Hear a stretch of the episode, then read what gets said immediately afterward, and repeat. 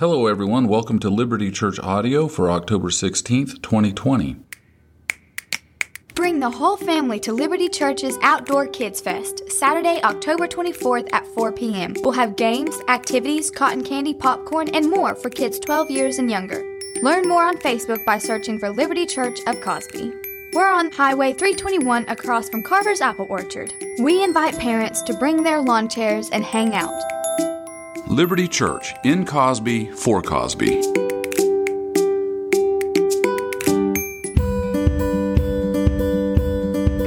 And Jesus, walking by the Sea of Galilee, saw two brothers, Simon called Peter, and Andrew his brother, casting a net into the sea, for they were fishermen. That's how Matthew introduces the character Simon Peter to us. Here at Liberty, we're beginning a series on First Peter, a letter from this man, the lead apostle of the 12, and I wanted to think about him for a few moments in this podcast, because as we listen to his letter, we're actually listening to one of our pastors speak to us down through the ages. But who was Peter?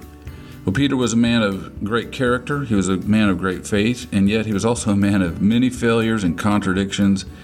And if you can relate to failure, contradiction, mixed in with a heart of love for Christ in your own life, then you can let Peter's life be an encouragement to you. Zondervan has a work called All Men of the Bible, and it says about Peter that, of course, his name means rock or stone. It says that he first met Christ at Bethany beyond Jordan, where John the Baptist exercised his ministry. Both Peter and Andrew were disciples of the Baptist, and it was Andrew who introduced Peter to Christ, and then he walked with him from the beginning. He became the leader and spokesman of the Apostolic 12, and he was one of the three people privileged to witness the raising of Jairus' daughter and seeing Christ transfigured on the mountain, and then also being with the Lord, close to the Lord, in the Garden of Gethsemane. As you look through the four Gospels, you'll see that Peter is a man of great faith. During the storm when Christ was walking on the water, it was Peter who got out of the boat at Christ's word and walked on the water to the Lord. And yet he could be confused about what God was doing. On the Mount of Transfiguration, when Christ was showing his glory more directly to the disciples, to the inner circle of the disciples, Moses and Elijah appeared with Christ, and Peter said, "Lord, it is good that we are here. If you wish, I will make three tents here for you, one for you and one for Moses and one for Elijah." He was still speaking when, behold, a bright cloud overshadowed them, and a voice from the cloud said, "This is my beloved Son, with whom I am well pleased. Listen to him." So Peter was wanting to make a tent and camp out with all three, Jesus, Moses, and Elijah, but God the Father's voice said, "No, I want you to focus on the Son, because I'm elevating him, and of course he is greater than Moses and greater than Elijah, greater than the law, greater than the prophets." So Peter didn't quite get what God the Father was doing, even though he could express great faith. Later, when Jesus was saying difficult things and many of the disciples were leaving him, Jesus turned to the 12 and said, "Will you also go away?" But it was Peter who said, "Lord, to whom shall we go? You have the words of eternal life, and we have believed and have come to know that you are the Holy One of God."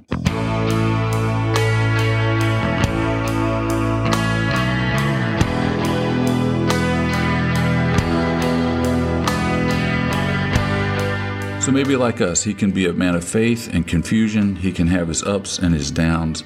And he could be rebuked at the oddest moments. He could find himself in the wrong corner of things.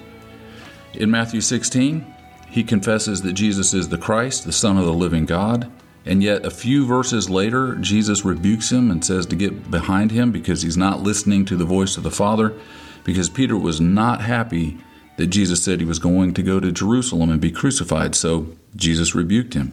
Even after the resurrection of Christ and the ascension of Christ, when he healed people, like the lame man, he said, "Silver and gold have I none, but such as I have, I give you. In the name of Jesus Christ of Nazareth, rise up and walk." And Peter reaches down, grabs the man, lifts him up on his feet, and the man walks. A while later, Paul, the Apostle Paul, who is a latecomer, has to rebuke Peter in front of everybody. You can read about it in Galatians 2. Paul says, "Now when Peter had come to Antioch, I withstood him to his face, because he was to be blamed," because Peter was living in contradiction. He was worried about what people would think. He was living in contradiction of the gospel. He was giving off the wrong impression of the gospel. Paul says, For before certain men came from James, he would eat with the Gentiles, but when they came, he withdrew and separated himself, fearing those who were of the circumcision, fearing those Jewish Christians coming up from Jerusalem. He was worried about his reputation, and so Paul stood up in front of everybody and rebuked him. And then at the end of Peter's life, Peter refers to Paul as his beloved brother. So you've really got to love this guy. You've got to be able to relate to him with his ups and his downs, his faith, and his fear.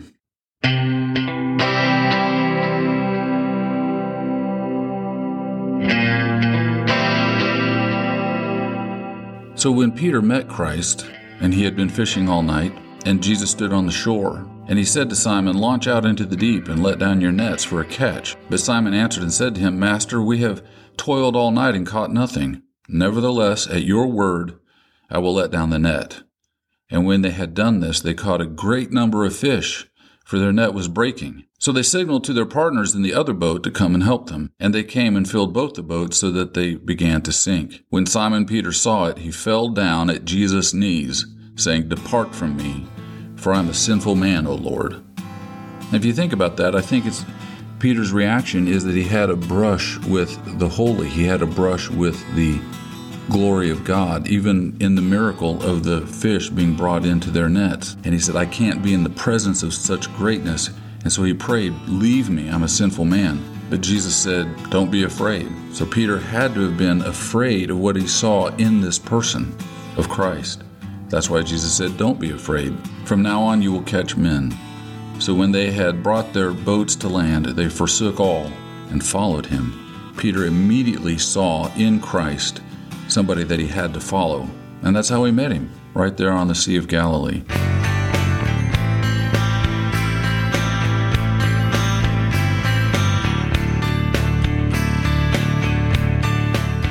Later in Matthew 16, they were coming into the region of Caesarea Philippi, and Jesus asked the 12, "Who do men say that I am?"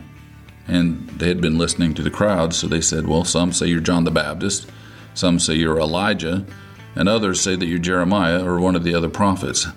And Jesus said, "But who do you say that I am?" Here is Simon Peter's great confession. He said, "You are the Christ, the Son of the living God." Jesus answered and said to him, "Blessed are you, Simon Bar-Jonah, for flesh and blood has not revealed this to you, but my Father who is in heaven. And I also say to you that you are Peter, and on this rock I will build my church, and the gates of Hades shall not prevail against it."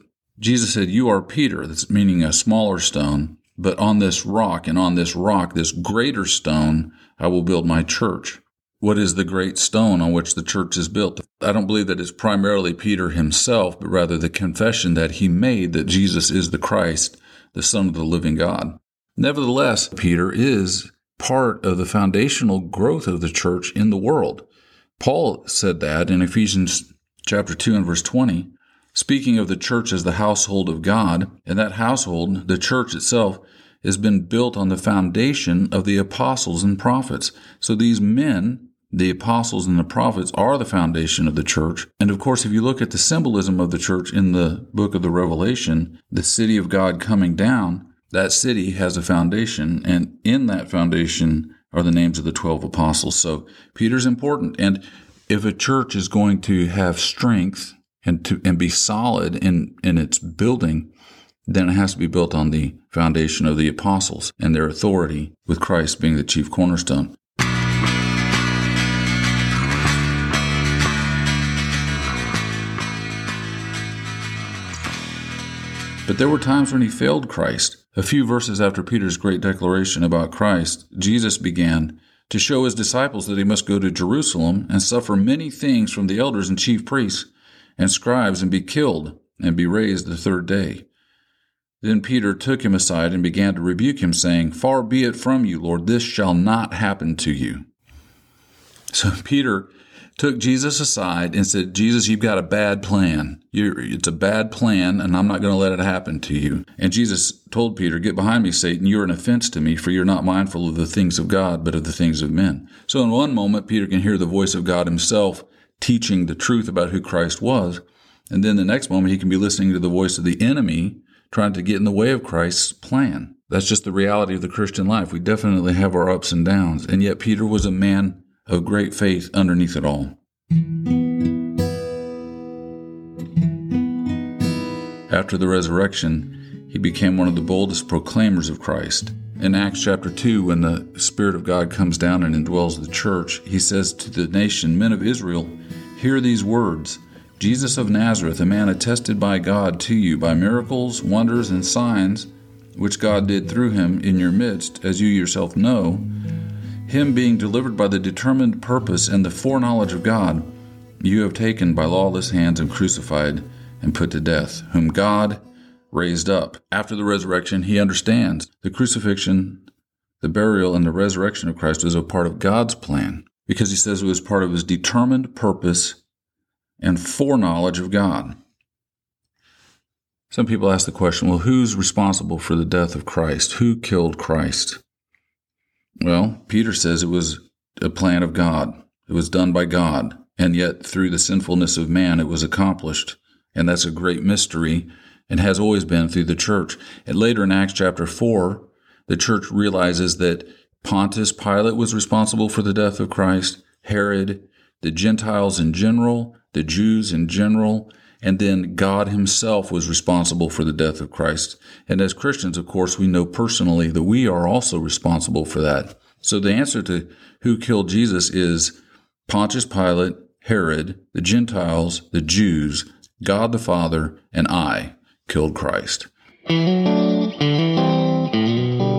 So what? When we look at Peter's life, what should we understand? If God loves and uses people like Peter, he can love and use a person like you and like me. Peter loved Christ. He wanted to love Christ even in his failures. He was quick to have a heart that repented of his sins.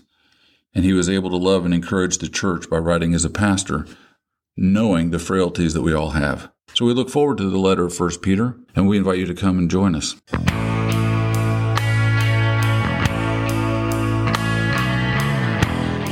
Liberty Church Audio is a production of Liberty Church of Cosby and is now on Apple Podcasts, Spotify, Stitcher, and iHeartRadio. Subscribe to the audio there as well as at TuneIn plus Alexa, and you can find out more at libertypastor.com or at our Facebook page at Liberty Church of Cosby.